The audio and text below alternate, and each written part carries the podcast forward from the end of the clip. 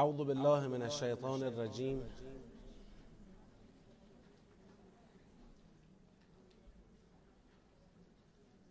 بسم الله الرحمن الرحيم. الحمد لله رب العالمين وصلى الله على سيدنا ونبينا حبيب إله العالمين أبي القاسم المصطفى محمد. اللهم صل على محمد وآل محمد وعجل و علی آله الطیبین الطاهرین و لعنت الله علی اعدائهم اجمعین من الان الى قیام یوم الدین. عرض سلام و ادب و احترام محضر خواهران و برادران گرامی. خدا رو شکر می‌کنیم که توفیق داریم در محضر با سعادت قرآن هستیم و آرزو می‌کنیم با قرآن کریم زندگی کنیم با قرآن کریم بمیریم و با قرآن کریم محشور بشیم به برکت صلوات بر محمد و آل محمد. اللهم صل علی محمد و آل محمد و عجل. خب ما به همدلله بحثمون رسیده به مرحله سوم تدبر در سوره مبارکه شورا. در مرحله سوم بنابر این هست که هر سیاق رو جمعبندی کنیم و این کار رو در دو سیاق انجام دادیم در جلسه قبلی و نسبت به سیاق سوم هم فقط فضای سخن رو کار کردیم. من دیگه از مقدمات عبور می‌کنم سریعتر برسیم به بحث اصلیمون و بتونیم بحث رو پیش ببریم انشاءالله. آیات یک تا پنج رو کار کردیم نتیجه این شد. گفتیم فضای سخنش احتمال کوتاهی اهل زمین نسبت به وحی که از عبارت و یستغفرون لمن فی الارض در آیه پنج این فضای سخن رو استفاده کرده بودیم. و جهت هدایتی سیاق رو هم گفتیم اشاره به عظمت وحی الهی و خطیر بودن آن. و مقصود از خطیر بودن هم این بود که یعنی انسان نسبت به انجام وظیفه خودش در قبال وحی الهی مسئولیت داره. باید به مسئولیت خودش خوب توجه بکنه. پس آیات یک تا پنج به طور کلی درباره وحی بود. عظمت وحی خطیر بودن وحی. که حالا ما انشاءالله بعدا باید در نگاه سوم مطالعه سومی که در سوره شورا خواهیم داشت جایگاه این مبحث رو در سوره مورد دقت قرار بدیم. سیاق دوم آیات 6 تا ده بود. در فضای سخنش چند نکته رو ما توجه دادیم. گفتیم از طرفی ما شاهد این هستیم که کسانی غیر خدا را به سرپرستی انتخاب کردند. و توضیح هم دادیم یعنی چی غیر خدا را به سرپرستی انتخاب کردن با توجه به اطلاعاتی که ما از آینده سوره داریم سرپرستی غیر خدا یعنی قبول کردن پیش خودشون که به دینی جز دینی که خدا تعریف کرده و اذن داده متدین شوند پایبند بشوند. برای خودشون یه منشی رو برگزیدند و اون منش رو دین خودشون انتخاب کردن. بیان که دنبال این بوده باشن که خدا اذن داده یا نه. بعد به طور طبیعی چون این موضعی از جانب این افراد یک اختلافی رو پدید آورده بین اونها با پیامبر و موحدان. خب پیامبر گرامی اسلام و موحدان اینها حرف از دین حق واحد می‌زنند. ولی این مشرکان سوره شورا یعنی همونایی که به دین غیر الهی تن دادند و رضایت دادن اونها طبیعتا با پیامبر و موحدان چی پیدا می‌کنن؟ اختلاف پیدا می‌کنن خب و همین اختلاف دقدق مندی برای پیامبر به وجود آورده که خب حالا پیامبر گرامی اسلام نسبت به این وضعیت دقدق منده من به عنوان پیامبری که منادی توحید و منادی دعوت به دین حق واحد هستم شاهد اینم که در جامعه انسانی تفرقه چند دستگی اتفاق افتاده. خیلی ها نمی‌خوان دین حق واحد را قبول کنن بپذیرن به اون گرایش پیدا کنن ایمان بیارن. یک دغدغه درست کرده و طبیعتا اینم یکی از عناصر فضای سخن این سیاقه. خداوند در این سیاق چند تا کار انجام داد. از طرفی انذار مشرکان را در دستور کار قرار داد. یعنی شمایی که غیر خدا را به سرپرستی برگزیدید بدانید که این مسئله حتما عذاب و عقابی در پی داره. قیامتی هست. تو قیامت همه بهش نمیرن. فریق فی الجنه و فریق فی السعیر. یک عده میرن جهنم. پس مواظب باشید به سادگی از روی این مسئله عبور نکنید.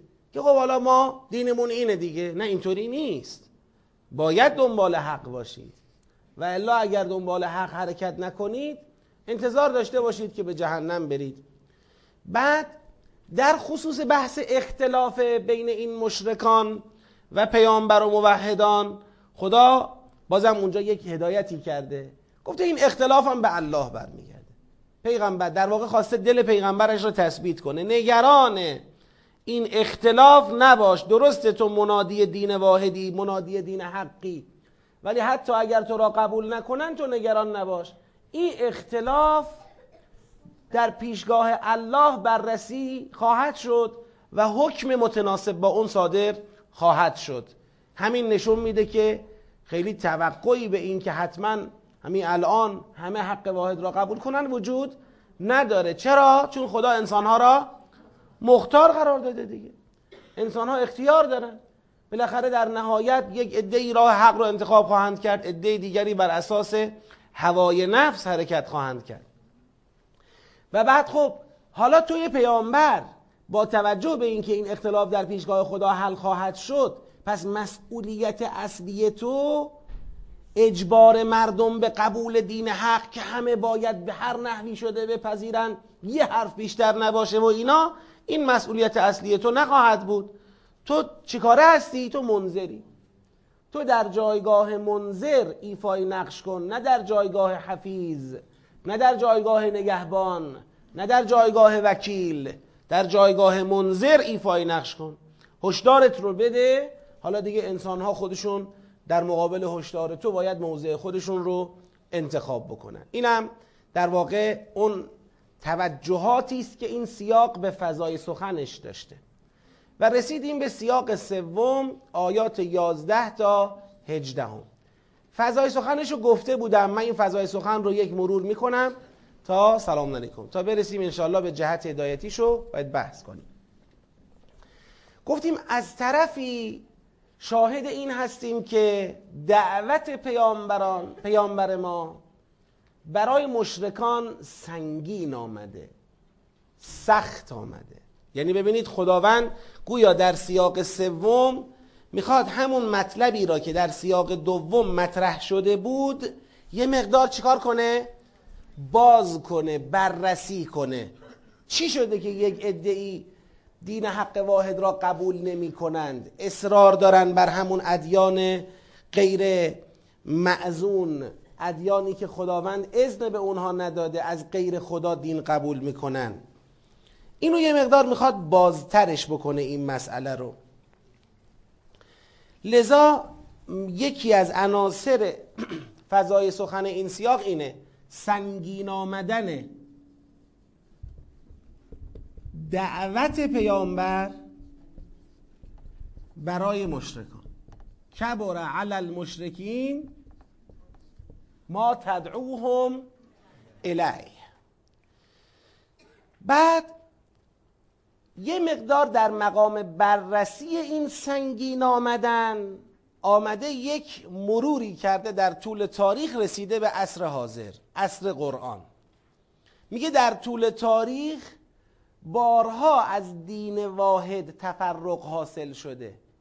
دین واحد دینی بود که زمان حضرت نوح علیه السلام پایگذاری شد و در طول تاریخ تفرق از دین واحد یعنی جدا شدن فاصله گرفتن از دین واحد به رغم علم اتفاق افتاده. یعنی خیلی ها وقتی پیغمبرشون آمده یه پیغمبری برای اونها آمده خواسته این مردم را به دین حق واحد دعوت بکنه اینها این پیغمبر جدید را قبولش نکردند با اینکه علم داشتن. یعنی یقین داشتن. این پیغمبر راست میگه ولی حرف او را قبول نکردن.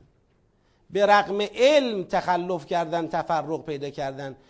و امروز شاهدیم که از ناب اونها نسلهای بعدی اونها اونها هم همون راه تفرق رو دارن از روی شک ادامه میدن. بالاخره این مسئله امروز اتفاق نیفتاده این تفرق. این تفرق در طول تاریخ شکل گرفته. امروز هم خیلی ها به تبعیت از اون گروه های اولی که از روی علم از حق جدا شدند اینا درست اون علم ندارن. ولی همچنان با شک دارن همون راه را ادامه میدن. اینم پس شد این تفرق از روی علم و تفرق از روی شک از روی علم یا شک. اینم در واقع یکی از جنبه های فضای سخن. نکته دیگری که در فضای سخن این سیاق ما داریم اینه که این فضا به هر حال اینکه مشرکین مقاومت دارن این مقاومت از روی علم یا از روی شک تفرق از روی علم یا تفرق از روی شکه این فضا بر احتمال اینکه بر پیغمبر سنگین بیادم داره.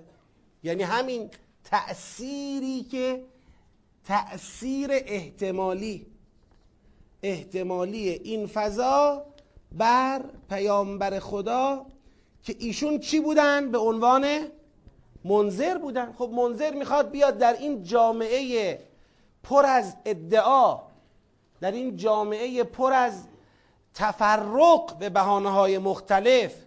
در این جامعه ای که دعوت او بر گروه های مختلف مردم سنگین میاد. مسیحی یه جور گارد گرفته در مقابلش. یهودی یه جور گارد گرفته در مقابلش.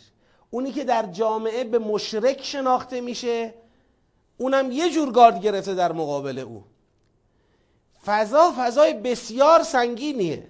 تو این فضا می‌خواد دعوت به دین حق بکنه اونا که نمی‌خوان قبول کنن کاملا دارن از خودشون مقاومت نشون میدن. و یک مقاومت ریشهدار در طول تاریخ داشتند. خب حالا این پیامبر گرامی که تو این وضعیت می‌خواد این دعوت رو سامان بده مبادا سنگین بودن دعوت او برای مخاطبانش در استقامت او در عزم او در استواری او اثری بگذارد. این مبادا را کی میگه؟ من و شما نمیگیم. این مبادا را کی میگه؟ خدا داره به پیغمبر میگه. یادتون باشه. یعنی خدا به عنوان کسی که اون رسول را فرستاده می‌خواد حافظ او باشد.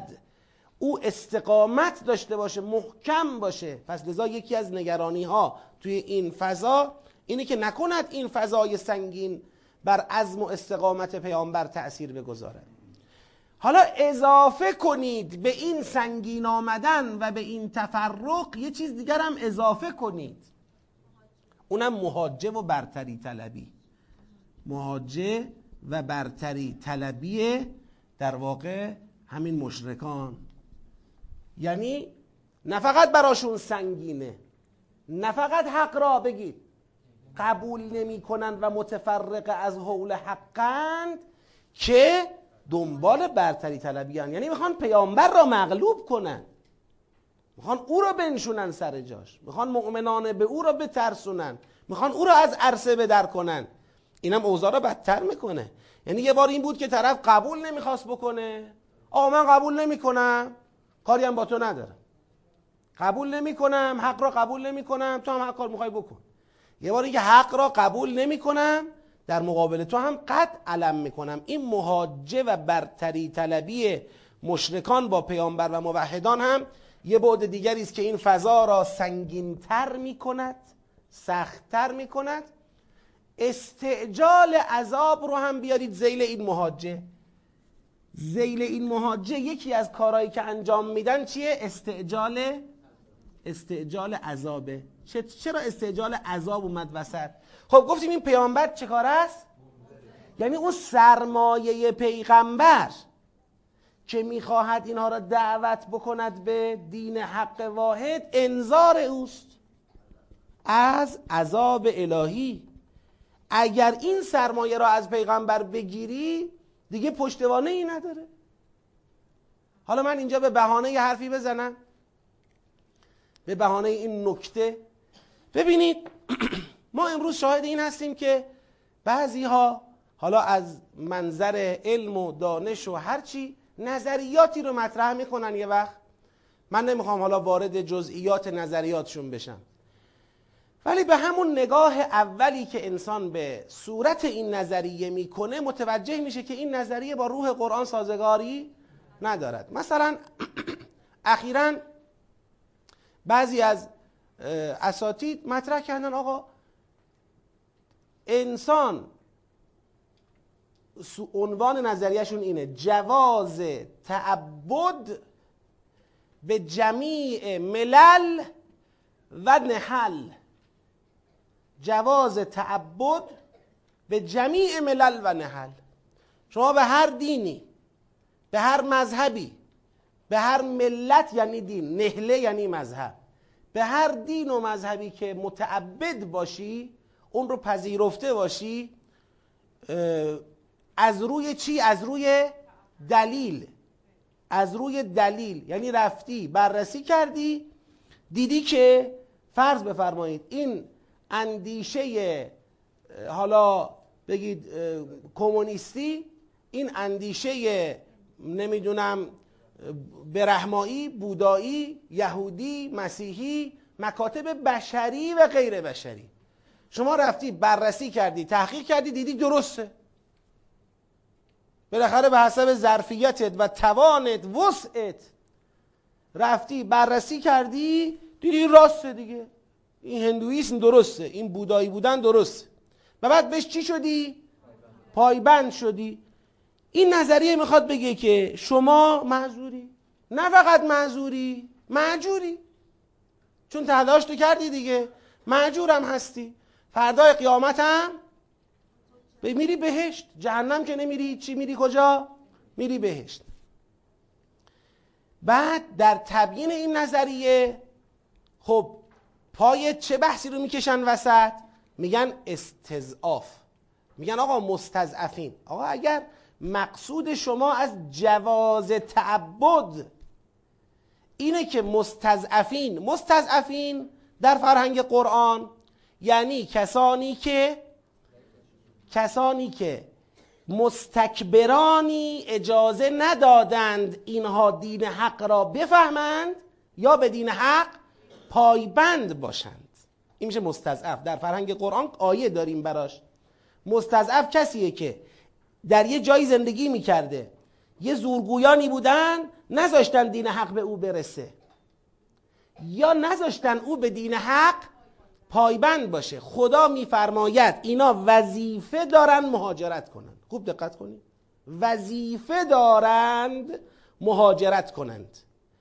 یا یه چاره ای بیاندیشن برای خودشون که دین خود را چه کنند به دین حق برسن و نگه دارن. اگر به وظیفه خود در هجرت یا چاره اندیشی برای رسیدن به حق عمل نکنند مستضعف هم در قیامت میره کجا؟ میره جهنم. می‌خوای مستضعف باش می‌خوای نباش. تو می‌تونستی فرار کنی. چرا فرار نکردی؟ می‌تونستی یه راهی پیدا کنی برای حفظ حق و رسیدن به حق. چرا دنبالش نرفتی؟ اما خود قرآن میگه اگر لا یستطیعون حیلتن نتونست کاری بکنه. راهی پیدا نکرد. حالا بنا به هر علتی. اصلا به ذهنش خطور نکرد. اصلا چراغ سبزی به اون نشون داده نشد.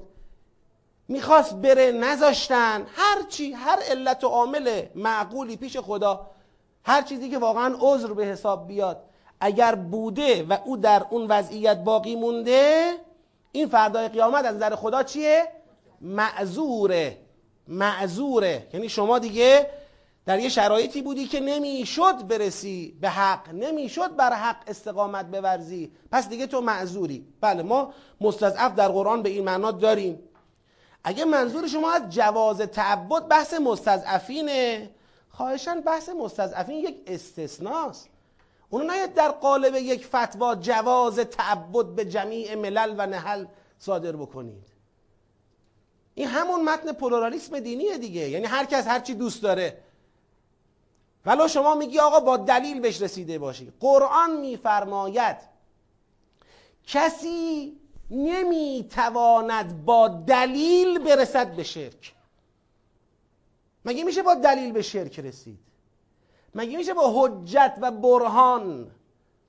برهانی که عقل انسان قلب انسان اون رو بپذیره به شرک رسید. مگه میشه با دلیل به خرافات رسید؟ خداوند برای انسان یک فطرتی قرار داده یه عقلی قرار داده. بله در یه سری مسائل یه سری نظریات ممکنه آدما به تعداد آدمها اختلاف تصور بشه. اما در یه سری امهات اصلی اندیشه و رفتار و اخلاق انسانها مشترکات دارن. ما با دلیل می‌تونیم به توحید برسیم اما برای شرک زن و گمان و ما تحول انفس و قرآن میگه این یتبعون الا الظن. و ما تحول انفس دنبال زن و هوای نفس رفتن که نشد دلیل. ما نیاییم یک منطق ذهنی را در فضای واقعی پیاده بکنیم. تو ذهن میشه خیال کرد هر کس در دین خود یقین دارد. تو ذهنه. اما تو واقعیت به هر چیزی که نمیشه یقین پیدا کرد. حالا میگه آقا بلکه یقین پیدا کرده بالاخره بنا به هر نحوی. او میره در شاخه مستضعفین تو شاخه مستضعفین باید بحث بشه راجع به او. اینو به عنوان نظریه. حالا من اینو می‌خوام بگم. قرآن در مواجهه با کسانی که به دین غیر معزون از جانب خدا در واقع تن دادند و رضایت دادند در مواجهه با اونها گارد عذاب می‌گیره. میگه آقا عذاب میشی. اینطوری نیستش که منطق قرآن این نیستش که خب شما آقا الان بت میپرستی دلیل داری؟ بله دلیل دارم خب اشکال نداره شما الان نمی‌دونم مثلا حضرت عیسی را خدا می‌دونی دلیل داری؟ بله دلیل خب اشکال نداره اینجوری قرآن حرف می‌زنه قرآن وقتی مواجه میشه با کسی که داره در راه باطل حرکت می‌کنه او رو هشدار میده هم استدلال می‌کنه در مقابلش هم هشدار میده و هم در صورت عدم قبول هشدار با او برخورد می‌کنه در مواقعی و در مواردی. اینطوری نیستش که دیگه هر کس هر چی دوست داشت انتخاب بکنه و بگه من یقین دارم با اون بخواد بره جلو. حالا این حرفی که زدم خواستم برای محققین و مدققینی که ما در جمع داریم اساتید فریختگان که در جمع حاضرند برای اونها یک خط مطالعاتی بدم. چون احساس میشه امروزه در پوشش نواندیشی دینی نواندیشی قرآنی بعضی از نظریاتی که به هر حال قبل ترها جوابش داده شده. حالا قبل ترها یه اسم انگلیسی براش گذاشته بودن یک عده جوابش رو دادن. پلورالیسم دینی بود یک عده جوابش رو دادن. ولی امروزه اسم عربی براش گذاشتن. حالا این اسم عربی و انگلیسی چیزی رو عوض نمی‌کنه. حالا اگه ما بگیم جواز تعبد به جمیع ملل و نحل چیزی رو عوض نمی‌کنه. اونایی که می‌خوان دقت داشته باشن به این مسئله می‌تونن به عنوان یک موضوع تحقیقاتی نگاه بکنن. چون در این سوره شورا هم یکی از مباحث همینه. دین حق یکی بیشتر نیست. خداوند در قرآن تصریح کرد در سوره شورا تصریح کرد که شرع لکم من الدین ما وصا بهی نوحا والذی اوحینا الیک و ما وصا به ابراهیم و موسی و عیسی ان اقیم الدین. همون دین را اقامه کنید ولا تتفرقوا فیه و تفرق هم در اون نکنید. بله کبر علی المشرکین ما تدعوهم علیه. الیه. بله بر مشرکین سخت قبول این دین حق واحد. پس استعجال عذاب تو فضای سخن این سیاق از کجا میاد؟ از این که اینا می‌خوان این پیغمبر منذر را منفعل کنن.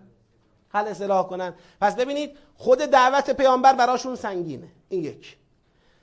قبول نمی‌کنن یا با علم یا با شک این دو. برتری طلبی هم می‌کنن در مقابل پیغمبر می‌خوان خودشون رو بر او غلبه بدن. این سه برای منفعل کردن او و دست خالی کردنش از ابزار انذار عذابی را که او مطرح می‌کنه به بازی می‌گیرن. کو این عذابی که میگی؟ خیلی مثل این که دلت قرصه که اگر ما دین حقی را که تو میگی قبول نکنیم عذاب میشیم. اگر اینطوره همین الان بشیم تموم بشه. یه جور محاجه این خودش یکی از ابزارهای محاجه خب این فضای سخن بوده. حالا توی سیرش یک بار ما می‌خوایم این آیات رو آیات 11 تا 18 رو یه مرور بکنیم برای رسیدن به سیرش. مطلب اول یا اون فراز اول آیه 11 به نظر حقیر تا لا تتفرقوا فیه. خوب دقت کنید. اولین قدم اینه. فاطر السماوات والارض جعل لكم من انفسكم ازواجا و من الانعام ازواجا یذرأکم فیه لیس کمثله شیء و هو السمیع البصیر. لهو مقالید یعنی کلیدها. لهو مقالید السماوات والارض یبسط الرزق لمن یشاء و یقدر انه به کل شیء علیم. این فاطری که این خدای فاطر یعنی به وجود آورنده شکافنده عدم و به وجود آورنده. این خدای فاطری که زوجیت را تداوم نسل را و بقاء رزق را برای بشر و برای موجودات تضمین فرموده این خدای فاطر شرع لکم من الدین ما وصا بهی نوحا این خدا یه دین به عنوان راه ترسیم کرده. دین او همونی بود که به نوح علیه السلام چه کرد؟ وصیت کرد. و الذی اوحینا الیک و ما وصینا بهی ابراهیم و موسی و عیسی این بوده ان اقیم الدین و لا تتفرقوا فی پس حرف اول تو سیاق چی شد؟ حرف اول این شد که تنها کسی که صلاحیت دارد دین تعریف کند خدای فاطر است و خدای فاطر هم یه دین تعریف کرده و همه را مکلف کرده که به این دین واحد پایبند باشن او رو اقامه کنن و نسبت به اون متفرق نشوند. این مطلب اول. این سنگ بنای این سیاق. بعد میاد سراغ این قسمت که سنگین آمده بر مشرکان. کبر علی المشرکین ما تدعوهم الیه. دعوت به این دین واحد برای مشرکان سخت اومده. الله یجتبی الیه من یشا این مثل همونی بود که خداوند فرمود بالاخره تو وظیفت بگید منظر بودنه. این که کی قبول می‌کنه کی قبول نمی‌کنه با منه. الله یجتبی الیه من یشا خدا انتخاب می‌کنه که چه کسانی به سوی او بگید هدایت شوند و یهدی الیه من یونیب می‌بینه به بندگان نگاه می‌کنه. می‌بینه اونی که واقعا تو قلبش تو دلش تو جانش انگیزه حق طلبی. پیروی از حق زنده است وجود داره که اینم به اعمال خود انسان برمیگرده. اعمال خود انسان هم به فطرت انسان و به ظلمی که انسان به فطرت کرده باشه یا نه. آدما قبل از اینکه به هر دینی پایبند بشن یه وجدانی در درونشون هست همه. هر کی در وجود خودش اینو می‌بینه. الان این وجدانی که در درون ما هست این الهامی که خدا به قلب ما کرده حق و باطل را خیر و شر را در وجود ما خدا منعکس کرده. همه ما می‌دونیم ظلم کردن ستم کردن کار بدیه. همه ما می‌دونیم چه مسلمان باشیم چه نه. همه ما می‌دونیم وفادار بودن نمی‌دونم مهربان بودن چیز خوبیه. همه ما می‌دونیم دروغ گفتن خیانت کردن دزدی کردن کار بدیه. اینا حسن و قبح عقلیه در وجود همه انسان ها از هر دین و مذهب و آینی هست. این چه که در وجدان ماست این چه که در درون ماست این پیامبری که در درون ماست ما با این پیامبر چطور تعامل می‌کنیم؟ اگر با این پیامبر درونمون بد تعامل کردیم دیگه زمینه هدایت پذیری ما از پیغمبر بیرونی بگید میاد پایین دیگه. وقتی شما به پیغمبر درون وجودت اعتنا نداری آیا به پیغمبری که از بیرون داد می‌زنه اعتنا خواهی کرد؟ این انسانیه که انتخاب کرده. یعنی انتخاب کرده پا روی وجدانش بگذاره. انتخاب کرده پا روی فطرتش بگذاره. پا روی اون جان خداخواهش جان عدالت خواهش بگذاره. این انسان در مقابل پیغمبر بیرون هم گارد می‌گیره. اما اون انسانی که این سوره شمسه این خلاصه سوره شمس بود که گفتم. اما اون انسانی که این پیغمبر درون رو محترم شمرده حداقل به ندای فطرتش بها داده. اون چرا که جان او به او گفته زشته نکرده بده نکرده. به خودش احترام گذاشته. این انسان میشه یجتبی الیه من یشا یهدی الیه من یونی این انسان اهل روی کردن به حق این انسان میاد در دایره مشیت خدا قرار می‌گیره و هدایت میشه به حق. مقاومت در مقابل حق ناشی از ظلم به خود است. این که قرآن این همه میفرماید که و ما ظلمونا به ما ظلم نکردن ولکن کانو انفسهم یظلمون این به خودشون ظلم کردن این اگر به خود ظلم نمی کرد نمی اومد پیغمبر را انکار بکنه حق را انکار بکنه. مگر پیغمبر چی داره میگه؟ که در مقابلش گارد گرفتن. خب. الله یجتبی الیه من یشا و یهدی الیه من یونیب خب این که می‌بینید تفرق پیدا کردن و ما تفرقوا الا من بعد ما جاءهم العلم و بغیا بینهم. متفرق نشدن مگر بعد از اینکه علم آمد؟ از روی بغی و برتری طلبی خدا داره قضاوت می‌کنه. میگه من خدا می‌دانم که این تفرقی که حاصل شد در هر مقطعی از روی بغی بود از روی برتری طلبی بود. حق را دیدن نپذیرفتن نخواستن بپذیرن. و لولا کلمتون سبقت من ربک الی اجل مسما لقضی بینهم. اگر نبود مهلتی که خدا در نظر گرفته بین اینها قضاوت می‌شد و قضیه فیصله داده می‌شد. و ان الذين اورثوا الكتاب من بعدهم این کسانی که بعد از اون طبقات اول که اونها از روی علم تفرق پیدا کردن اینایی که بعدا وارثان کتاب شدن لفی شک منه مریب. اینا تو شک و ریب و تردید همون راه رو ادامه دادن. فلذالک حالا که اینطوریه و معلوم شد این تفرق از روی علم یا از روی شک یه چیز سابقه داریه. فلذالک فدعو تو دعوت کن با اینکه دعوتت سنگین میاد. اما تأثیر نپذیر. فدعو دعوت کن. واستقم کما امرت. و آنگونه که معمور شده ای استقامت بورز. محکم باش. در مقابل این جو سنگین جز با دعوت همراه با استقامت نمی شود. ایستاد استقامت بورز. کوتاه نیا کم نیار. ولا تتبع اهواهم اینها با هواهای نفسانیشون می‌خوان تو را منفعل کنن. نکند منفعل بشی. تبعیت نکن از هواهای نفسانی اونها. و قل و این حرف را بزن. آمنت به ما انزل الله من کتاب. بگو من هر کتابی که تا به حال خدا نازل کرده به همه مؤمنم. به کتاب ابراهیم و موسی و عیسی من به همه مؤمنم. آمنت به ما انزل الله من کتاب و امرت لاعدل بینکم. من معمورم که بین شما عدل برقرار کنم. مواسات و مساوات برقرار کنم.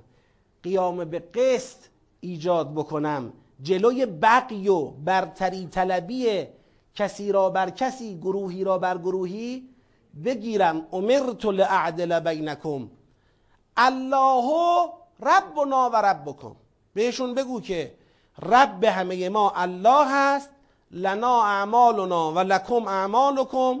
ما به اعمال خودمون حساب پس خواهیم داد. شما به اعمال خودتون لا حجت بیننا و بینکم. ببینید این تعبیر لنا اعمالنا لکم اعمالکم که شاید در فرهنگ ما این میشه آقا منو هر کس رو تو قبر خودش میخوابونن عیسی به دین خود موسی به دین خود این تعبیر تو قرآن جاش کجاست؟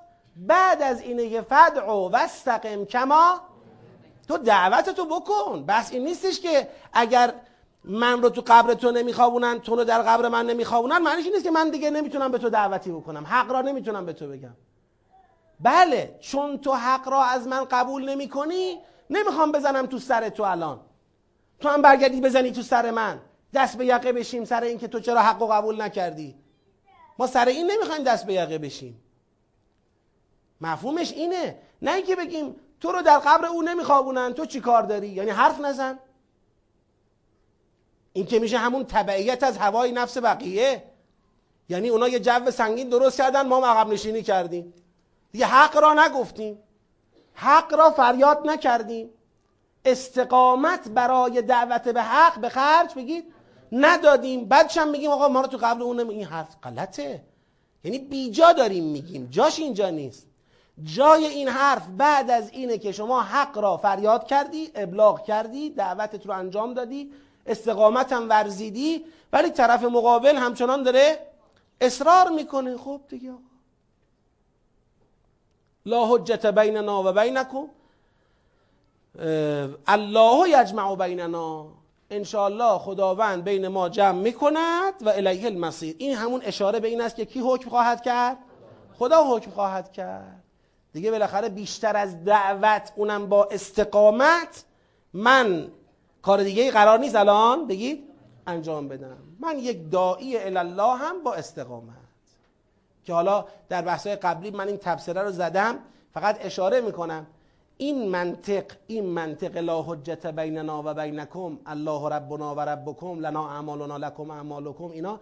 این منطق دو تا توجه داره. یکی این که بعد از دعوت و استقامت یعنی جایگاهش بعد از دعوت و استقامت است. دو اینکه تا قبل از این است که دیگران اراده کنند نور خدا را خاموش کنند. اگر کار کشید به اینکه همین گروه های متفرق اراده کردند یریدون لیطف او نور الله به افواههم اگر کار کشید به اینجا که ولا یزالون یقاتلونکم حتی یردوکم عن دینکم ان استطاعوا. اونقدر می‌خوان با شما بجنگن که دین شما را از شما بگیرن اگر کار به اونجا کشید دیگه منطق اسلام قتاله. منطق اسلام جنگه. اگر قرار است شما دین خدا را خاموش کنید خدا خودتون رو خاموش می‌کنه. اینطوری نیستش که شما این مجوز رو داشته باشید. پس اینم دقت داشته باشیم. اینم یک مبحث بعدیه. منتها در سوره شورا اون پایه بحثه. یعنی پایه مواجهه با مذاهب و ادیانه در بد و مواجهه با ادیان و مذاهب اسلام شمشیر بیرون نیاورده. با منطق دعوت می‌کنه و البته کوتاه نمیاد استقامت میورزه بر دعوت به حق و میگه آقا ما البته دنبال جنگ مذهبی هم نیستیم. اما خب شما خواستید اسلام را خاموش بکنید اسلام در مقابل شما حتما موضع روشنی خواهد داشت. خب در این مطلب چه اتفاقی افتاد؟ در مطلب قبلی گفتیم خدا دین در واقع گفت فاطر تنها صلاحیت پایگذاری دین داره. در این مطلب خدا دنبال این بود. بگه چون کبر علل المشرکین فد و وستقم یعنی اون نکته اصلی فد و وستقمه خدا می‌خواد بگه پیغمبرم در مقابل این فضای سنگین در مقابل این تفرق از روی علم یا شک در مقابل این جوی که دارن ایجاد می‌کنن علیه دین حق تو وظیفت چیه؟ دعوت و استقامت. اینم مطلب اصلی این مطلب. در واقع نکته اصلی این مطلبه. سه. مهاجه و برتری طلبی. والذین یحاجون فی الله من بعد ما استجیب له. خب ببینید این این استقامت که دعوت و استقامت که خداوند به پیامبر دستور داد این مال همین دوتا عنصر بود دیگه. یعنی فضای سخن یک عنصرش این بود دعوت سنگینه عنصر دومی بود که از حق چی اند؟ متفرقند. نسخش چیه؟ نسخش اینه که دعوت و استقامت. این روشن. اما تو فضای سخن یک عنصر دیگری ما دیدیم مهاجه استعجال عذاب. یعنی اینا نه فقط حق و قبول نمی‌کنن می‌خوان حالا بر پیغمبر غلبه کنن بر مسلمین غلبه کنن. دنبال اینن که خودشون رو صاحب حجت. بگن شما از کجا آمدید؟ شما از کجا پیدا شدید؟ نعوذ بالله شما دهنتون رو ببندید. شما حق ندارید دعوت کنید. حق ندارید حرف بزنید. اینو می‌خوان جمعش کنن. می‌خوان اصطلاح خودشون این جور و پلاس این دعوت به حق دعوت توحیدی را جمع بکنن. حالا اینجا خدا می‌خواد حرف بزنه. میگه والذین یحاجون فی الله من بعد ما استجیب له. کسانی که درباره خدا محاجه می‌کنن. این محاجه نقطه در ارتباط با لا حجت بیننا و بینکمه. پیغمبر میگه آقا من نمی‌خوام بر شما برتری طلبی کنم ولی اون اومده جلو میگه آه نه اما تو حق نداری اینجا حرف بزنی. این داره مهاجه می‌کنه. من بعد مستجیب لهو بعد از اینکه یک عده ای آمدند و دعوت پیغمبر را استجابت کردن یعنی بعد از استجابت شدن دعوت پیغمبر حالا آمدن به مهاجه ببینید اینکه در دور اول اشاره کردم من بعد مستجیب له رو اینجا میاره. این لزوما اینطور نیستش که یه قید احترازی باشه. یعنی مهاجه درباره الله قبل از استجابت دعوت اشکال نداشته باشه. بعد از استجابت دعوت بگید اشکال داشته باشه. نه اینجوری که نیست. این یه قید توضیحیه. یعنی میگه حالا که دعوت انجام شده یه عده‌ای هم دعوت پیغمبر را اجابت کردند می‌بینیم که شاخکای گروه ها ادیان ملل نهل جنبیده می‌خوان در مقابل این گروه پذیرفته گروه حق پذیر و پیامبرشون می‌خوان اینا رو چیکار کنن؟ مغلوب کنن.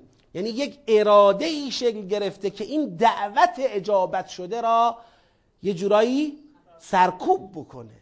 والذین یحاجون فی الله من بعد ما استجیب له حجتهم داحضه عند ربهم. اینا بدونن حجتشون در پیشگاه پروردگار چیه؟ باطله.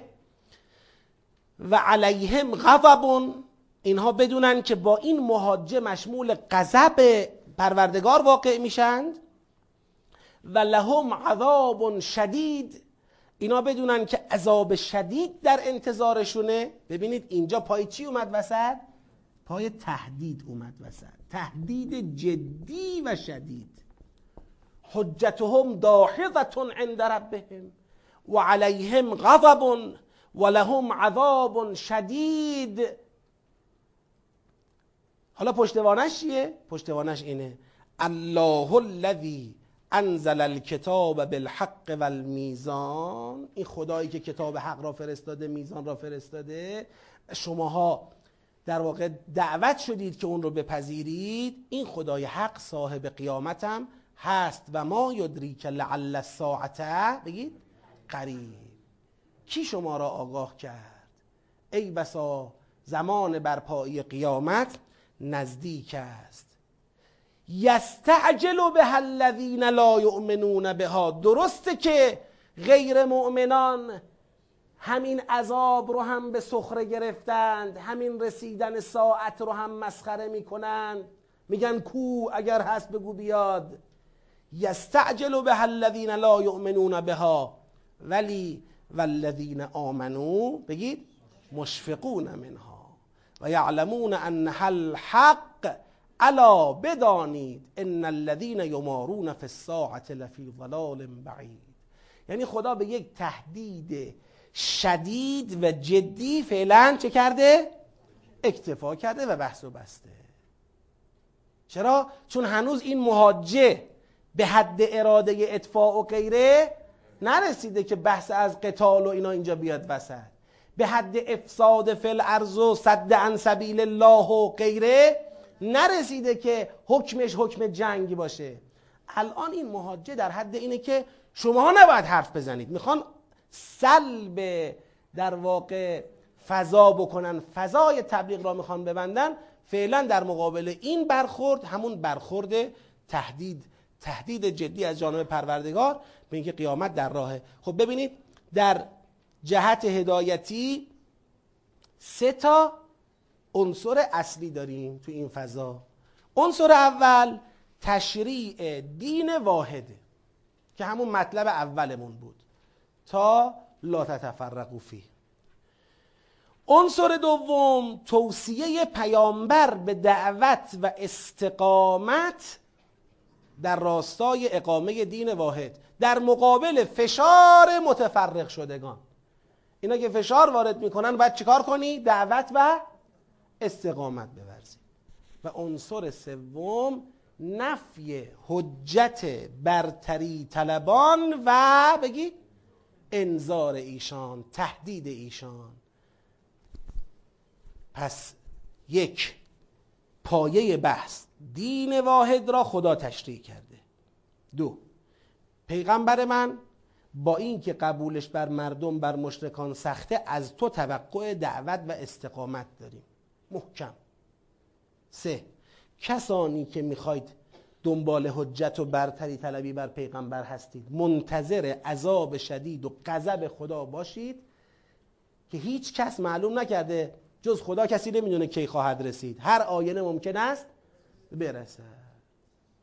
این قرآن به این شکل فضاها را مدیریت می‌کنه.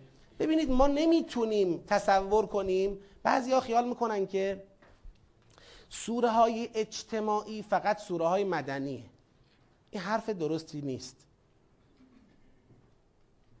سوره های اجتماعی فقط سوره های مدنیه. یه وقتی شاید خود ما به تسامح این حرف رو گفتیم ولی این حرف دقیقی نیست.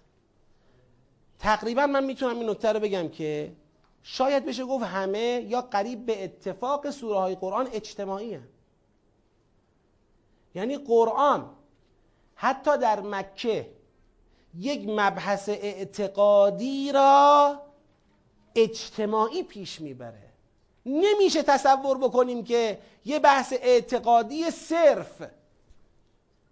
الان شما نگاه کنید در کتاب های کلام در کتاب های عقاید مباحث اعتقادی از مباحث اجتماعی کاملا چی هن؟ جدا شدن. یعنی اومدیم کاملا پاستوریزه. فقط آقا ادله موافقین توحید مخالفین توحید موافقین نبوت مخالفین نبوت اینا رو بحث کردیم. صرف نظر از بسترهای اجتماعی بحث شده. اما قرآن کریم به حوزه کلام کلام یعنی اعتقادات به حوزه کلام و اعتقادات هم صرف نظر از بسترهای اجتماعی نگاه نمی‌کنه چون نمیشه صرف نظر از بسترهای اجتماعی بررسیش کرد درست. چه انگیزه هایی پشت مخالفت با دین حق وجود داره؟ چه عکس عملی باید در مقابلش نشون داد؟ الان اینا که مهاجه می‌کنن چیکار کنیم؟ براشون کلاس برپا کنیم به تهدیدشون کنیم. فرق می‌کنه. یعنی قرآن چون اومده اعتقادات رو بر بستر مسائل اجتماعی بررسی کرده لذا کاملا زنده است. یعنی یه بحث کلامی در قرآن کاملا زنده است. مدیریت یک مبحث اعتقادی رو شما در یک سوره شاهدش هستید. نه صرفا طرح بحث و استدلال خشک و خالی. حالا انشاءالله در این باره اگه لازم شد بعدا بیشتر صحبت می‌کنم. فقط من دو سه تا آیه رو در بحث مستضعفین می‌خوام بخونم. چون برای خیلی ها سواله. سوره مبارکه نسا آیات 97 و 98 خدا میفرماید ان الذين توفاهم الملائکه ظالمی انفسهم. کسانی که ملائکه جان آنها را می‌گیرند در حالی که اونا به خودشون ظلم کردند. یعنی میمیرند در حالی که ظالمند نسبت به خودشون. قالو ملائکه به اونا میگن فیما کنتم. شما چرا اینجوری مردی؟ چرا در حالی مردی که ظالم مردی؟ به خودت ظلم کردی؟ چه وضعی مگر داشتی؟ قالو کنا مستضعفین فی الارض. میگن ما مستضعف بودیم در زمین. قالو ملائکه میگن علم تکن ارض الله واسعتا فتهاجروا فیها؟ تو که میگی من مستضعف بودم زمین خدا انقدر فراخ نبود که هجرت کنی بری یه جایی اونجا به حق برسی و بتونی با حق زندگی کنی؟ فاولائک معواهم جهنم و ساعت مصیرا. اینی که جوابی نداره یعنی هجرت باید می‌کرده و هجرت نکرده. اینا میره جهنم و ساعت مصیرا و چه بد بازگشتگاهیه. الا المستضعفین من الرجال و النساء و الولدان مگر مردان و زنان و فرزند کودکانی که یعنی فرزندانی که مستضعف بودن لا یستطیعون حیلتا. که اینا هیچ چاره ای را استطاعت هیچ چاره ای نداشتن ولا یهتدون سبیلا. و راهی برای خروج از این استضعاف پیدا نکردن. اینا بله. اینا نمیرن جهنم. نگفته هم که می‌بریم ایشون بهشت یا چیکار می‌کنه این جهنم نمیرن. حالا امتحان می‌کنه خدا یا می‌بره بهشت یا هرچی این آیه اشاره نمی‌کنه. بله.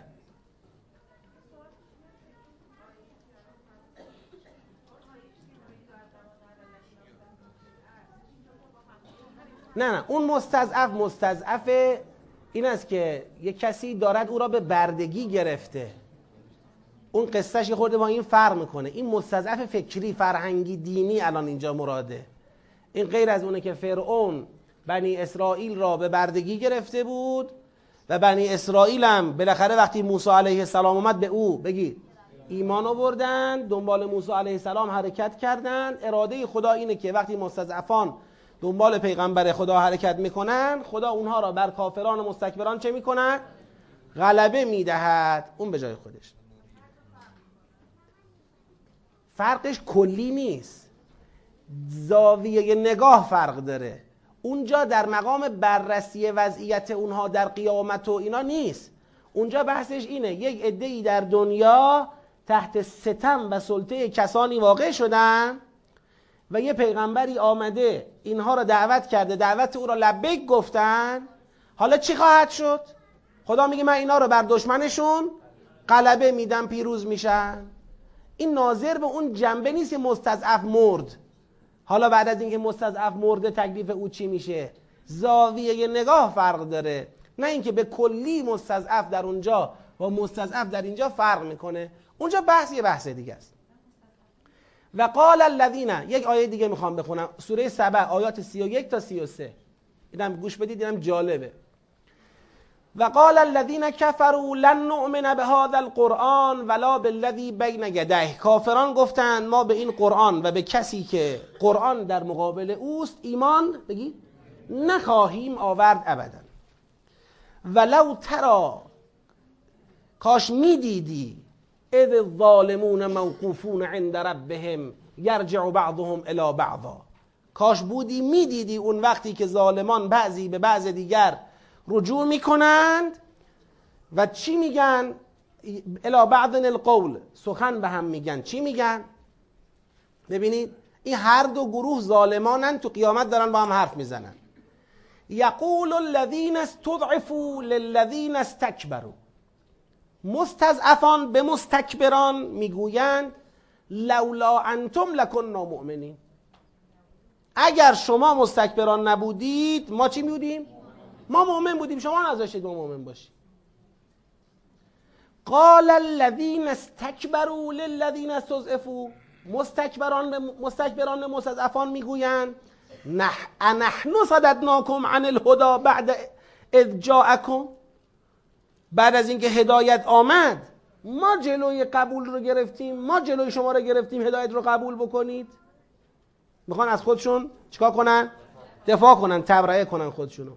بل کنتم مجرمین. خودتون مجرم بودید گردن ما اندازید.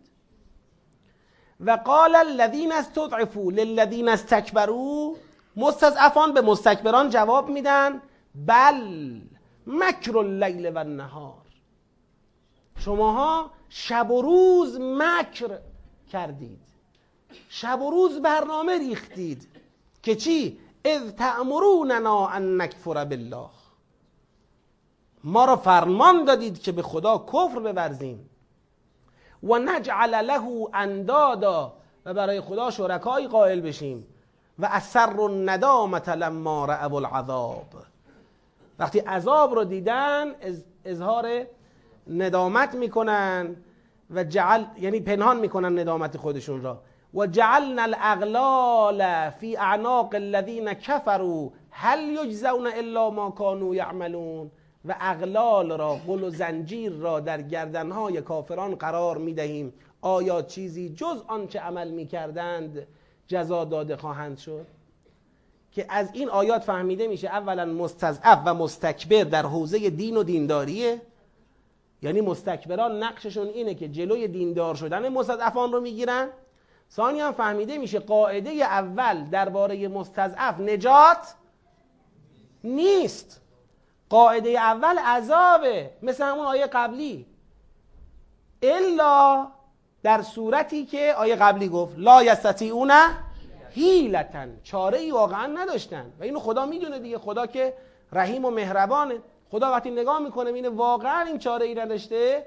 راهی جز اینجور زندگی کردن برای او باقی نمونده بوده. خدا از او قبول می‌کنه. عذر او رو اون وقت قبول می‌کنه. ولی اگر کسی می‌تونسته هجرت کنه می‌تونسته یه چاره ای برای رسیدن به حق بیاندیشه ولی این کارو نکرده قرآن کریم محکم در مقابل او چی داره؟ موضع داره. اینجور نیستش که او دیگه هر جور بود بود. بله. اونم همینطوریه. بله. اونم مثل همینه. استبر الذین تبعوا من الذین تبعوا هم همین شکلیه. خب. اما سیاق سوم آیات 19 تا 24 اول بریم سراغ فضای سخن. تو فضای سخن یه تعبیری ما داریم در آیه 21 سیاق چهارم.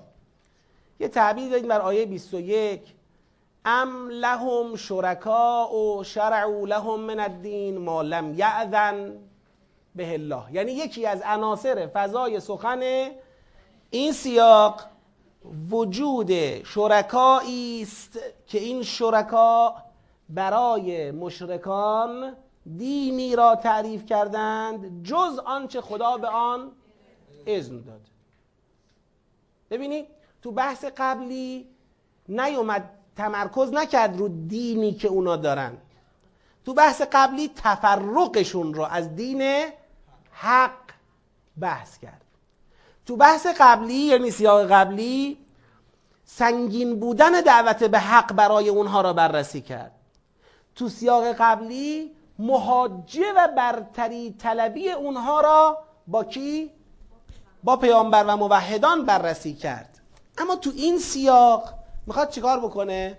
می‌خواد یه مقدار بحث رو بیاره سراغ اونچه خودشون دارند شریعتی که خودشون واسه خودشون تعریف کردند.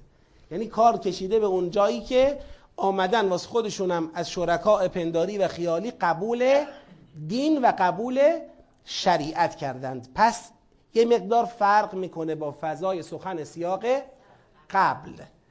فضای سخن سیاق قبل مقاومتشون در مقابل حق بود.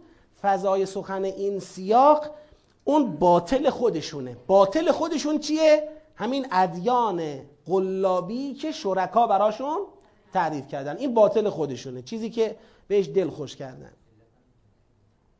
بله حالا بعد ارتباط سیاق ها می‌رسیم به این نکته ها.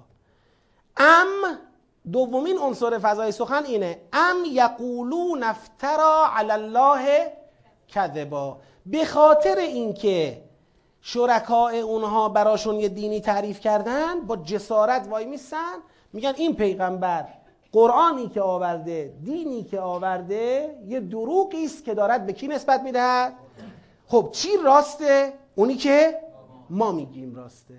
این دین ما راسته اون دروغ میگه. این فضای سخنه این سیاقه. پس یک تندادن به شرکای پنداری سلوات بفرستید.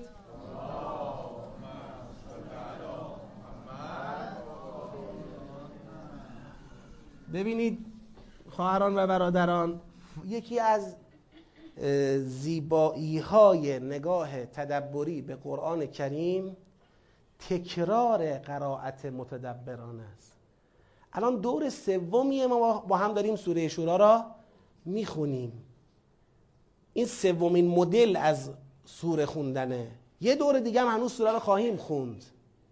این تکرار قرائت متدبرانه که تو هر مرحله با یک روی کردی انجام میشه. یه بار می‌خواستیم آیه ها رو بفهمیم. یه بار می‌خواستیم دسته بندی کنیم. یه بار می‌خوایم دسته ها رو جمع بندی کنیم. یه بار می‌خوایم ارتباط دسته ها رو بفهمیم. این خودش واقعا باعث میشه که مباحث و معارف سوره به تدریج و البته یک دست برای ما جا میفته در نگاه های سوزنی و بخشی یه آیه رو بگیریم یه کلمه رو بگیریم یه عبارت رو بگیریم بعد هی بخوایم عمق پیدا کنیم در اون. چون جوانه به قضیه رو ندیدیم این عمق لزوما عمق صحیحی نخواهد بود. لزوما ممکنه درستم باشه ها ولی اون که مطلوب و مراد پروردگار باشه. اما ما یه دست ببینید اون اول نیومدیم خیلی اول سطحی بعد یه کم عمیقتر.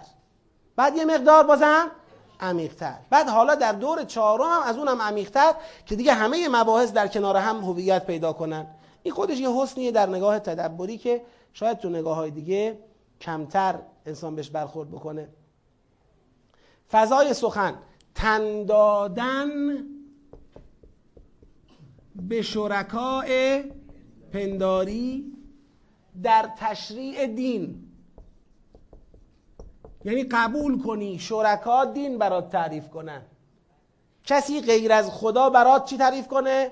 دین تعریف کنه به خاطر ابهام در منشأ رزق اینو چرا آوردیم؟ چون گفتیم اگر کسی در منشأ رزق تردید نداشته باشد بداند رازق فقط و فقط اللهه دیگه هیچ حجتی برای قبول دین از غیر الله ندارد. چی باعث میشه که انسان ها تن میدن به شرکا که براشون دین تعریف کنن؟ در منشأ رزق ابهام دارن. نمیگم میگن شرکا رزق میدن ها نه ابهام دارن. انشاءالله بعدا بهش می‌رسیم. ابهامشون چیه مثلا؟ ابهامشون اینه که فکر می‌کنن رزق یه چیز اتفاقیه. فکر می‌کنن دستیابی و بهرهمندی انسانها به حسب اون چیزی که خودشون بخوان. هر کی به هر چی بخواد می‌رسه. اگرم نرسه تقصیر چی بوده؟ طبیعت بوده. یه بار انسان نگاهش اینه که بهرهمندی من انسان از هر چیز.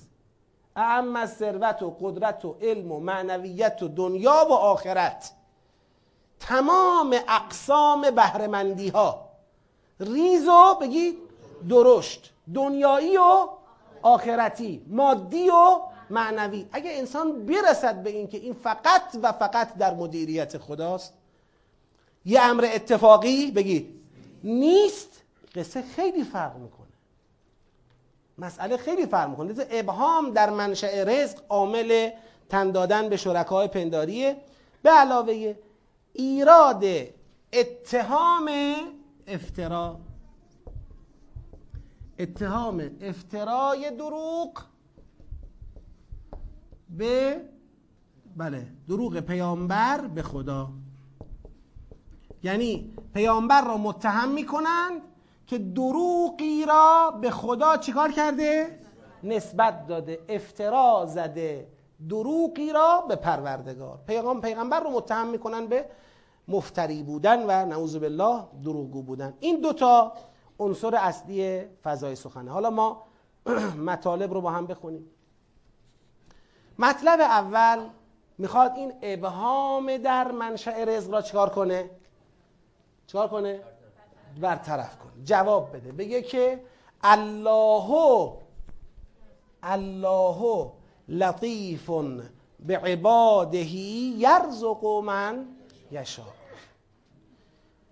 خداوند با بندگان رفق لطف یعنی چی؟ یعنی رفق یعنی همراهی.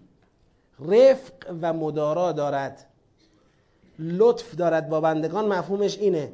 یعنی از این بنده و مصالح او و انتخابهای او و دنیای او و آخرت او و مادیات او و معنویات او ذهنیات او قلب قلب او از هیچ شعنی از شعون این بنده خدا جدا نیست. خدا را اینجور ببینید. خدا یک کسی نیست که هزاران هزار کیلومتر بالاتر یه موجود خیلی عظیمی اونجا نشسته از اون بالا نگاه می‌کنه. حالا تا ببینیم کدوم رو نگاه کنه. مثلا یه ذره بین دستش بگیره حالا بریم مثلا ببینیم حال ایشون چطوره. بعد تو وقتی که حال ایشون رو داره می‌بینه حال منو نمی‌دونه. اینجوری نیست. نگاهتون به خدا نگاه ما به خدا چیه؟ الله لطیف به عباده آنی لحظه ای سر سوزنی ذره ای تو هیچ شعنی تو هیچ مسئله ای خدا از بنده خود جدا بعد این الله یرزق من یشا رزق می‌دهد هر که را که می‌خواهد و هو القوی العزیز. کسی هم نمی‌تونه رازقیت او را به چالش بکشه. مگر در چارچوب اذن و اراده خود او دیگه؟ ده هو القوی العزیز. خب حالا سنت او چیه؟ من کان یرید حرث الاخره نزد له فی حرثه. آخرت بخواد زیادش می‌کنیم براش. و من کان یرید حرث دنیا دنیا بخواد نعتهی منها. یه چیزی از دنیا بهش میدیم. ولی اگر دنیا را بخواهد و ما له فی الاخرت من نصیب. چرا اومد روی دنیا طلبی اشاره کرد؟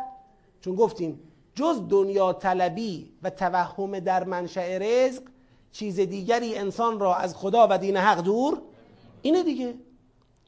پس توی مطلب اول استدلال کرده خدا بر اینکه چون او رازق است و شعن رزق دنیا و آخرت را او مدیریت می‌کند این یک استدلاله. بر اینکه فقط و فقط خود او صلاحیت چی دارد؟ تشریع دارد. امش لهم شرکا. این ام برای این اومده. یعنی بلکه یعنی اومدن از این حق از این استدلال اعراض کردن به این رازقیت مطلق خدا و لطیف بودن او نسبت به بندگان توجه نکردن اومدن سراغ کیا؟ شرکا. ام لهم شرکا. و خدا می‌خواد ببره زیر سوال. چرا آمدن سراغ شرکا؟ ام لهم شرکا و شرعوا لهم من الدین ما لم یعذن به الله. یا برای اونها شرکایی است که دینی رو براشون پایگذاری کردن که خدا اذن به اون نداد.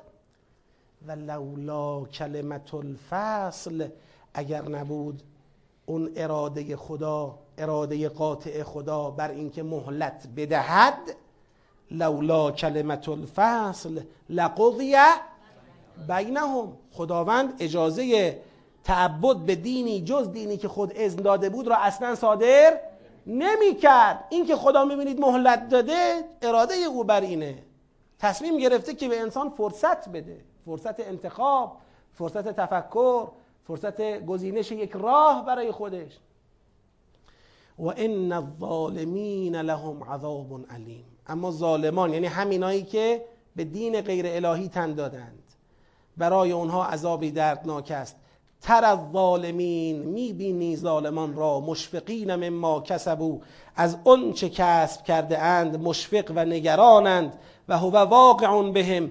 در حالی که برای اونها نسبت به اونها وقوع به وقوع پیوسته. یعنی فضا رو برد کاملا توی قیامت. تو قیامت یه صحنه رو ترسیم می‌کنه.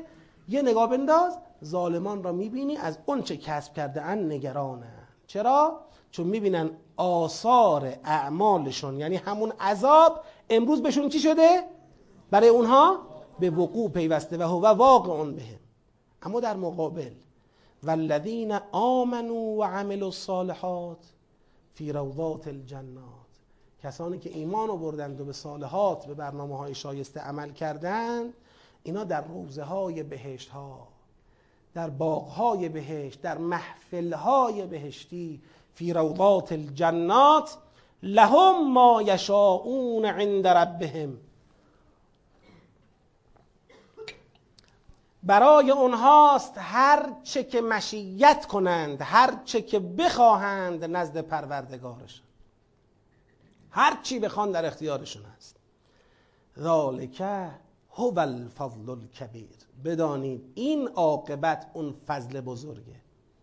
بهرهمندی اصلی و بزرگ اینه ها. به غیر این انسان فرصت دنیا را نبازد. ذالک الذی این اون چیزی است که یبشر الله عباده الذین آمنوا و عملوا الصالحات. این اون چیزی است که خداوند بشارت می‌دهد به آن بندگان مؤمن و اهل عمل صالح خود را کسانی که دین حق را گرفتند و طبق اون عمل کردند. قل پیغمبر من بگو لا اسألكم علیه اجرا. بگو آی مردم از شما بر این دین حقی که داشتید و به خاطرش رسیدید به این عاقبت نیکو اجری طلب نمی کنم الا المودت فی القربا جز مودت درباره نزدیکان. القربا وقتی میاد با توجه به اینکه گوینده سخن پیغمبر است قل تو بگو القربا میشه قربای خود پیغمبر. من از شما اجری مسئلت نمی کنم به خاطر این دعوتم و به خاطر این راهی که بهتون نشون دادم و این عاقبت نیکویی که بهش خواهید رسید. الا یه چیز می‌خوام. الا المودت فی القربا جز مودت درباره نزدیکان. یعنی چی؟ اولا مودت با محبت فرق داره. محبت یک کشش قلبیه. مودت یک تعامل عملی و رفتاریه.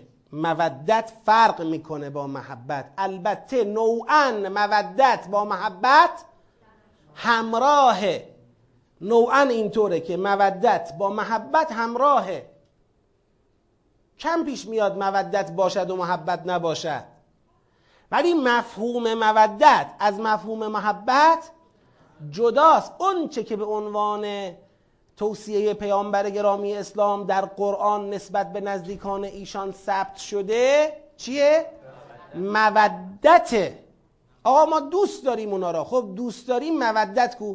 این مودت همونه که دوست داشتن باید انسان را به رفتار صحیح هم برساند. قل ان کنتم تحبون الله. اگر چنینید که خدا را دوست می‌دارید فتبعونی یحببکم الله. از من تبعیت کنید تا خدا هم شما را دوست بدارد. حالا من می‌خوام این فرمول رو تطبیق بدم. ان کنتم تحبون اهل بیت رسول الله اگر چنینید که اهل بیت رسول خدا را دوست دارید فتبعوهم یحبونکم. از اونها تبعیت کنید تا اونها هم شما را دوست داشته باشن. یعنی بدون تبعیت دوستی دو طرفه نمی شود طرف میگه آقا من تو رو دوست دارم اما یه کار دیگه ای انجام میده. خب این دیگه مورد محبت طرف مقابل واقع نمیشه. محبت یک طرفه است. محبت دو طرفه اونی که با تبعیت بیاد. تبعیت اونی که در ذات مودت وجود داره. خب این روشن. حالا چرا مودت خواسته شد؟ مودت با این رسالتی که حضرت دارد مودت در قربات چه نسبتی داره؟ اینو اشاره کردیم یه مقدار کاملتر اشاره می‌کنیم. ببینید صحبت تا اینجا سر چی بود؟ تو همین سیاق اصلا حالا غیر از سوره. سر شرکا و ادیان غیر معزونی که شرکا برای مردم چه می‌کنن؟ تعریف می‌کنن. ابهام در منشأ رزق درست می‌کنن و مردم را به ادیان پنداری چه می‌کنن؟ بگید. دعوت می‌کنن. به ادیان غیر معزون دعوت می‌کنن. دین حق واحد غریب واقع میشه. تنها میشه کم طرفدار میشه کم پیرو میشه. آیا این خطر فقط تا قبل از پیغمبر بوده؟ دیگه بعد از پیغمبر خدا چون این خطری انسانها را تهدید نمی‌کنه؟ قطعا می‌کنه. انسانها که در طول تاریخ از روی علم متفرق شدند یا از روی شک متفرق شدند این انسان ها همون انسان ها هستند. شما همین امروز حرف بنده با دلیل دلیل لازم نداره. بل وجدان. همین اسلامی که قرار بود دین حقی باشد که یهودیت و مسیحیت و نمی‌دونم دیگران رو زیل خودش جمع بکنه مشرکان رو همه رو بیاد جمع بکنه در مسیر اسلام قرار بده خود اسلام دوچاره دوچار شعب و دوچار نهله ها و ملل و نهل در خود اسلام پدید اومد. اونم نه یکی دو تا سه تا چهار تا پنج تا ده تا صد تا. انواع مذهب ها انواع فرقه ها انواع گروه ها انواع قرائت ها از همین اسلام درست شد. که به قول علامه طباطبایی رحمت الله علیه امروز شما نگاه می‌کنی می‌بینی یه قرآن گذاشتیم وسط هفتاد و دو ملت دور این قرآن دارن سینه می‌زنن تعبیر از من سینه می‌زنن. هفتاد و دو ملت ادعای قرآن می‌کنن که بعضی از اینها یکدیگر را چه می‌دانند؟ کافر می‌دانند. این میگه من قرآن میگم اونم میگه منم قرآن میگم. این میگه تو کافری اون میگه تو کافری. خب این وضعیت چرا پدید اومد؟ یعنی آیا دین بعد از پیغمبر خدا حیات ظاهری پیغمبر خدا دین دیگه صاحبی ندارد که دعوت به حق کند. که جلوی تفرقه های بی حجت را بگیرد. که لاعقل اگر من نوعی می‌خواهم در مسیر صحیح دین حرکت کنم یه راه روشنی پیش روی من باشه بتونم تو اون راه حرکت بکنم. لازم نداره؟ اینجاست که میشه الا المودت فی القربا یعنی من اینو می‌خوام که تداوم ببخشد نگه بدارد. تضمین در حقیقت در سوره شورا مودت نزدیکان پیامبر گرامی اسلام یعنی اهل بیت اسمت و تهارت علیهم السلام مودت اون بزرگواران زامن حفظ دین حق واحده. این زامن حفظه. چون دیگه بعد از پیغمبر خدا قرار نیست رسولی بیاید. در نگاه حقیر با توجه به تدبر در سوره شورا الا المودت فی القربا در دعوت پیغمبر جایگزین بشارت به پیغمبر بعدی در دعوت پیغمبران قبل است. یعنی حضرت موسی علیه السلام می‌گفت مردم از تورات تبعیت کنید و منتظر عیسی علیه السلام باشید. اونه شاخص تورات عیسی علیه السلام خواهد آمد. عیسی علیه السلام میگه از انجیل و تورات تبعیت کنید منتظر پیامبر آخر الزمان. لذا ببینید دو شن در رسالت وجود داره. سوره صف رو بخونید. و اذ قال عیسی ابن مریم یا بنی اسرائیل انی رسول الله الیکم دو تا شن دارم. مصدقا لما بین یدی من التورات و مبشرا به رسول بعدی. اسمه احمد صلی الله علیه و سلم. چطور هر پیغمبری آمده قبل خود را تصدیق کرده نسبت به بعد خود بشارت داده خواسته خط وصل بماند. این خط دین واحد متصل باشه. اینطور نیستش که من آمدم حالا بعد ما مچی شد شد. نه من آمدم بعد من این پیغمبر. اون میگه من آمدم قبلی ها رو تصدیق می‌کنم بعد من این پیغمبر. خط دین واحد از زمان نوح علیه السلام حتی قبل نوح علیه السلام هم به یه معنا بله اما به شکل رسمی از زمان نوح علیه السلام پای گذاری شده. این خط می‌رود تا ابد. تا وقتی که زندگی روی زمین هست این خط حفاظت میشه.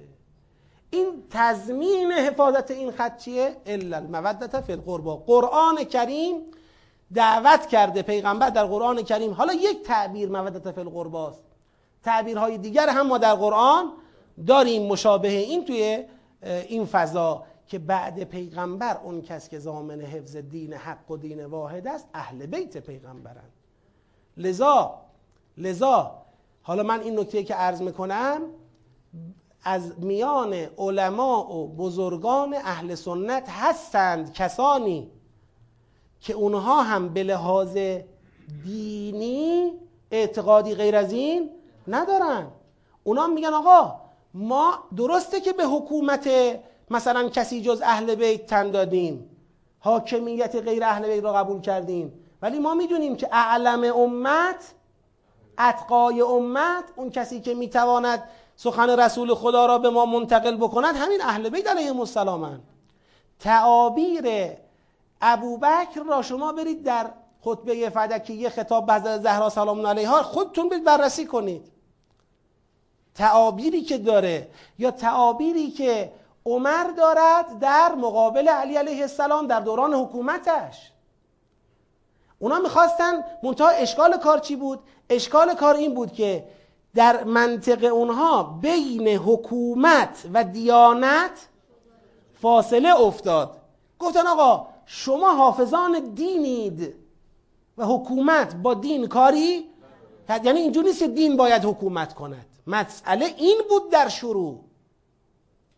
همین الان هم علمای در واقع وهابیون یا بعضی از علمای اهل سنت وقتی می‌خوان مردم خود را مخاطب قرار بدن به اونا نمیگن که آقا نعوذ بالله علی علیه السلام باطل است.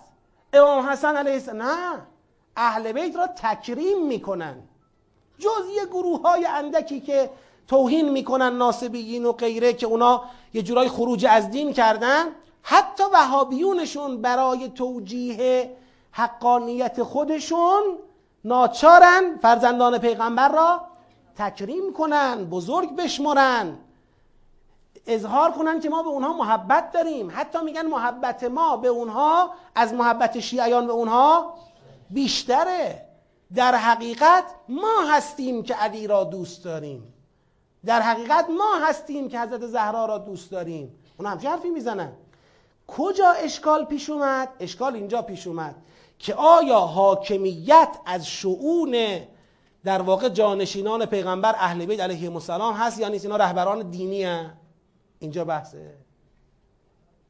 که در حقیقت از قرآن اگر ما تبعیت کنیم لذا به نظر حقیر بزرگترین استدلال قرآنی بر اثبات ولایت اهل البیت علیهم السلام ولایتی که تجلیش در حکومت ها بزرگترین دلیل قرآنی اینه که اگر اهل بیت جانشینان پیغمبری هستند که قرآن از اون سخن گفته این پیغمبر در این قرآن هم رسول بوده هم امام به معنی حاکم و پیشوای اجتماعی.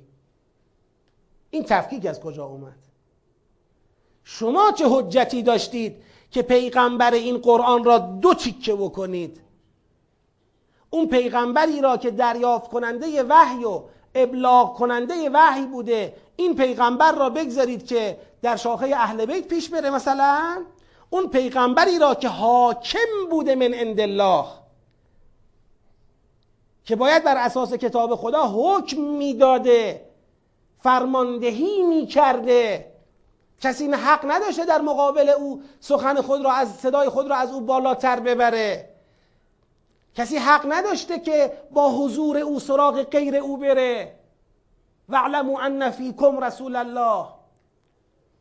اون پیغمبری را که کسی حق نداشته بر او برتری طلبی کند یمنون علیک ان اسلموا قل لا تمنوا علی اسلامکم. این پیغمبر را شما به کیا ارث دادید؟ چه کسانی را وارث این پیغمبر کردید و به چه حجتی؟ اونایی که باید حجت بیارند شیعیان نیستند. اونی که باید حجت بیاره اونا هستن که باید دلیل بیارن که شما چرا بین شعن حاکمیت و بین شعن رهبری دینی یعنی بین امامت و رهبری دینی چرا تفریق کردید؟ چرا تفکیک کردید؟ و امروز هم این نکته رو بگم. بعد از انقلاب اسلامی همین خطر امروز ما را در مقابل ولایت فقیه تهدید می‌کنه. هستند اندیشه ها و قلم هایی که دارند کار می‌کنند تا ولایت فقیه را فقط سیاسی کنند. بگن این حکومت برای دینمون بیایم یه چاره دیگری بیاندیشیم. یه رهبر دینی تو جامعه درست کنیم یه دونم رهبر سیاسی. به سراحت از این اندیشه ها پرده برداری می‌کنن. اگر این اتفاق بیفته دو مرتبه ما در این مقطع یک انشعاب دیگری داریم به وجود میاریم. باید مراقبت بکنیم.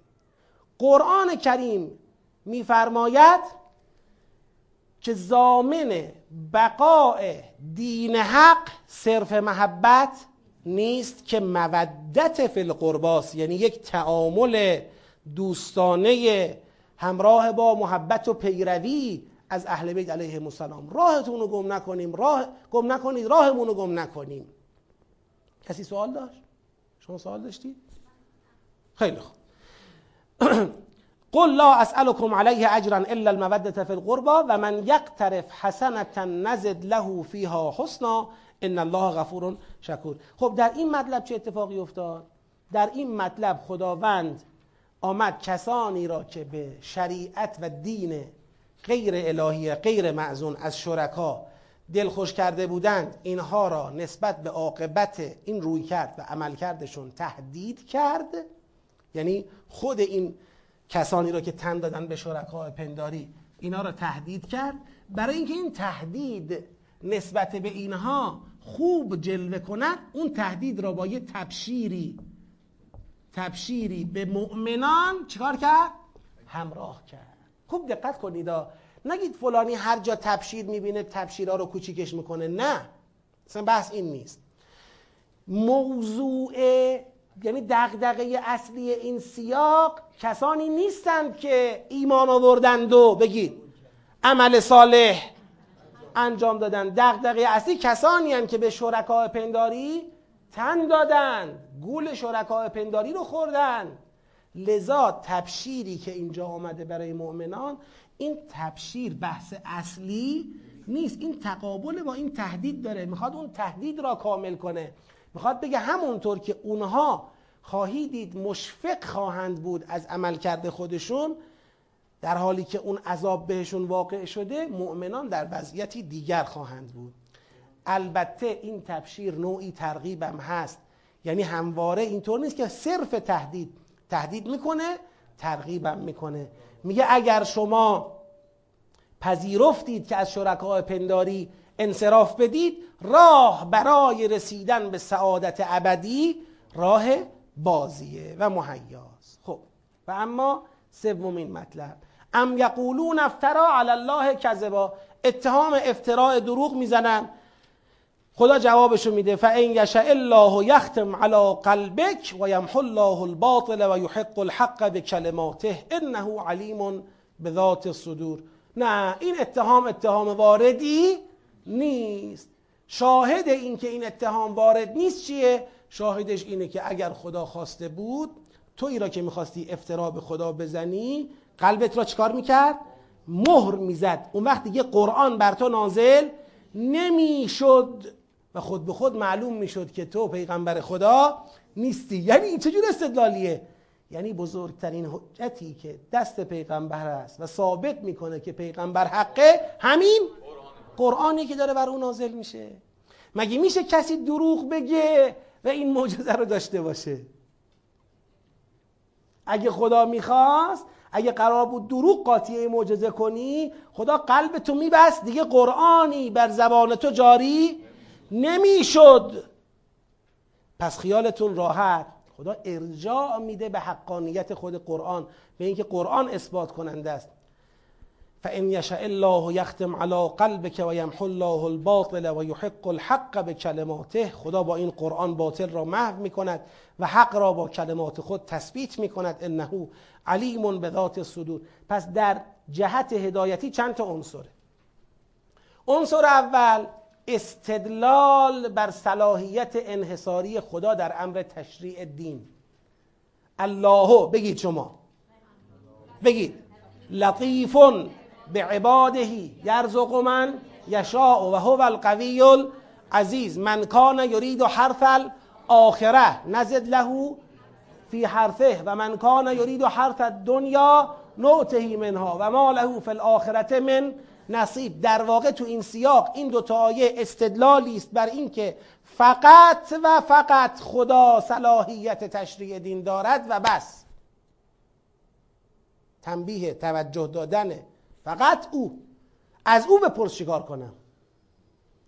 از اونی که لطیف است از اونی که همه جا بهاته از اونی که تمام شعون رزق و بهرهمندی تو در مدیریت او هست. این عنصر اول. عنصر دوم انذار و تبشیر. انذار و تبشیر. در راستای صلاحیت نداشتن شرکای پنداری برای تشریع دین. یعنی غیر خدا صلاحیت تشریع دین ندارد. آی کسانی که به غیر خدا در دین اعتماد کردید بترسید. آی کسانی که از غیر خدا درباره دین دوری کردید خوش به سعادتتون. فقط مواظب قربا باشید. چون این خطر تمام نشده. مواظب نزدیکان پیغمبر باشید. خب؟ سه دفاع از پیامبر و قرآن در برابر اتهام. حالا که اینا خل اصلاح میشن در مقابل این مقوله میان تهمت می‌زنن و خدا هم از پیامبر و در واقع قرآن در مقابل اونها در مقابل این اتهام دفاع می‌کنه. تا برسیم به سیاق چندم؟ پنجم که دیگه انشاءالله میمونه برای جلسه آینده به خواست خدا. یک سلواتی خط بفرمایید. اللهم صل علی محمد.